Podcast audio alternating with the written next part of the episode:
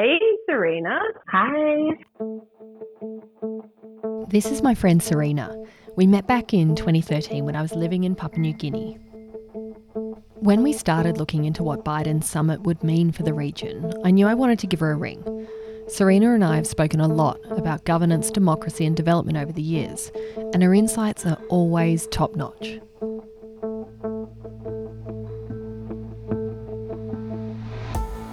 From the Development Intelligence Lab, I'm Bridi Rice, and this is The Readout.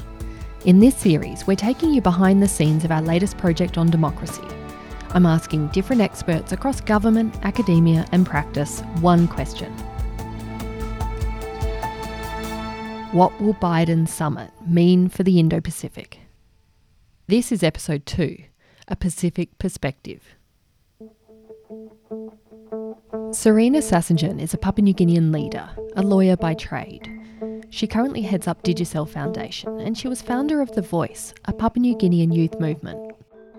She's written an essay as part of this inquiry, which you can find in our online publication Develop. In other episodes of this series, you'll hear directly from authors and experts.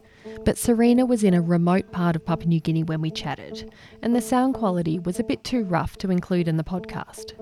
So I've asked Madeline Flint, our producer here at the lab, to read a few extracts of Serena's essay as I take you through it. The essay kicks off with Serena's recollection of Papua New Guinea hosting the APEC summit in 2018. Most people associate the 2018 APEC summit in PNG with the government's Maserati purchasing saga. I remember it as the time when the tension between China and America was on public display. It started on the 16th of November 2018. I stood in my kitchen while President Xi Jinping and the Chinese delegation flew into Port Moresby ahead of the summit. This was the first time a Chinese president had visited PNG. President Xi Jinping had organised to arrive early to meet with Pacific leaders.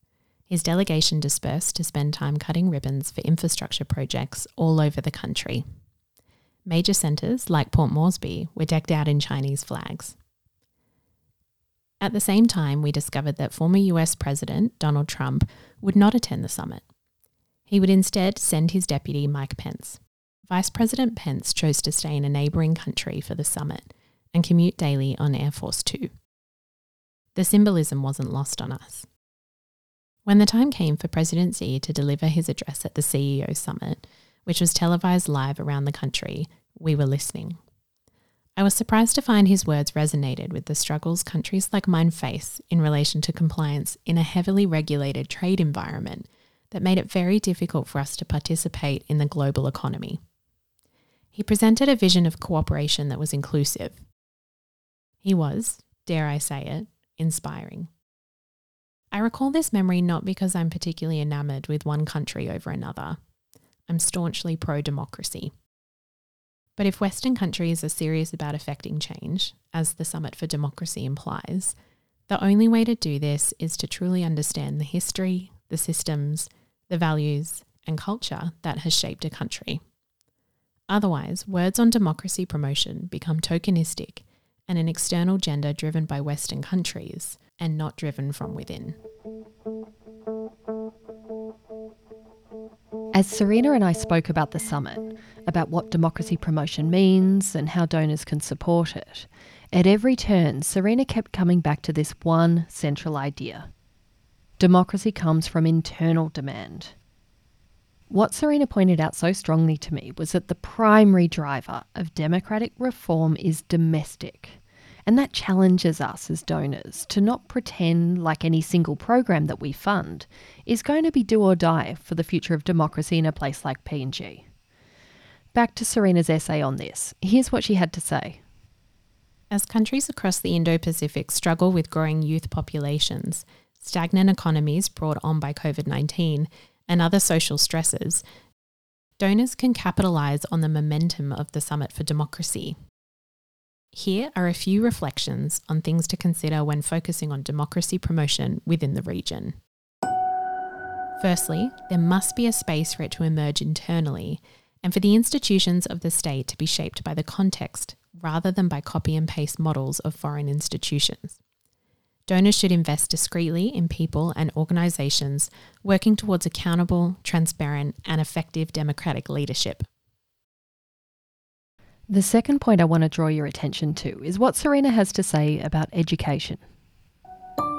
Education will be fundamental, and if we get it right, transformational. The need for an educated nation transcends all other debates when it comes to the question of how best to generate democratic governance. The next point that Serena makes is that as donors, we need to radically rethink the timeframes on governance and democracy. But there's a bigger piece to this puzzle. We're in a moment of global ideology shifts, of governance shifts, of technology shifts, of economic shifts. As partners, we're fundamentally misunderstanding the complexities in front of us if we think that one, two, or even three year program cycles will be sufficient in driving true change. A 10, 15, or even 20 year cycle could instead help us close the holes in the governance container, creating lasting change and see much more value for money. In Serena's essay, you can read some great insights she has for market based economic initiatives that drive democratic reform. But for now, I'll leave you with her final word and advice to donors who want to do more to support the foundations of democracy, rather than be too out and proud on promoting democracy itself.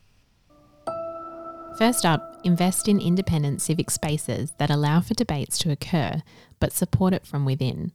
Don't put your logos all over it.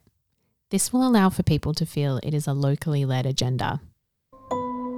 Secondly, think outside the aid program box to foster a thriving economy. And finally, invest in enterprises and initiatives that catalyse an education revolution. A literate and educated population forms the basis for a thriving and strong democracy. That's all from Serena in this episode of The Readout. Make sure you have a read of her essay in our publication of Develop, where she expands on what you've heard here. It's available on our website and linked in the show notes. On the next episode of The Readout, I'm going to bring you in on a conversation I had with Professor John Blaxland. He's a security and defence expert based here in Canberra, and he's calling on Australia to be much more empathetic to our neighbours. It is in our interests for our neighbours to look to us in a well disposed manner as their partner of choice. It is not in our interests for them to cynically see us as a exploiter of their problems. The Readout is brought to you by the Development Intelligence Lab. The show is produced by Madeline Flint with production support from Connie Aegis, Isabel Coleman, and Rachel Mason Nunn. The music is by Viljami Meto and it's hosted by me, Bridi Rice. Special thanks in this episode to Serena Sasingian. Make sure you head to devintelligencelab.com to read our essay series publication, Develop, on this topic featuring many of the people who you're going to meet in this show. Subscribe to the readout wherever you get your podcasts, and you can get in touch with us by heading to devintelligencelab.com. We'd love to get your feedback.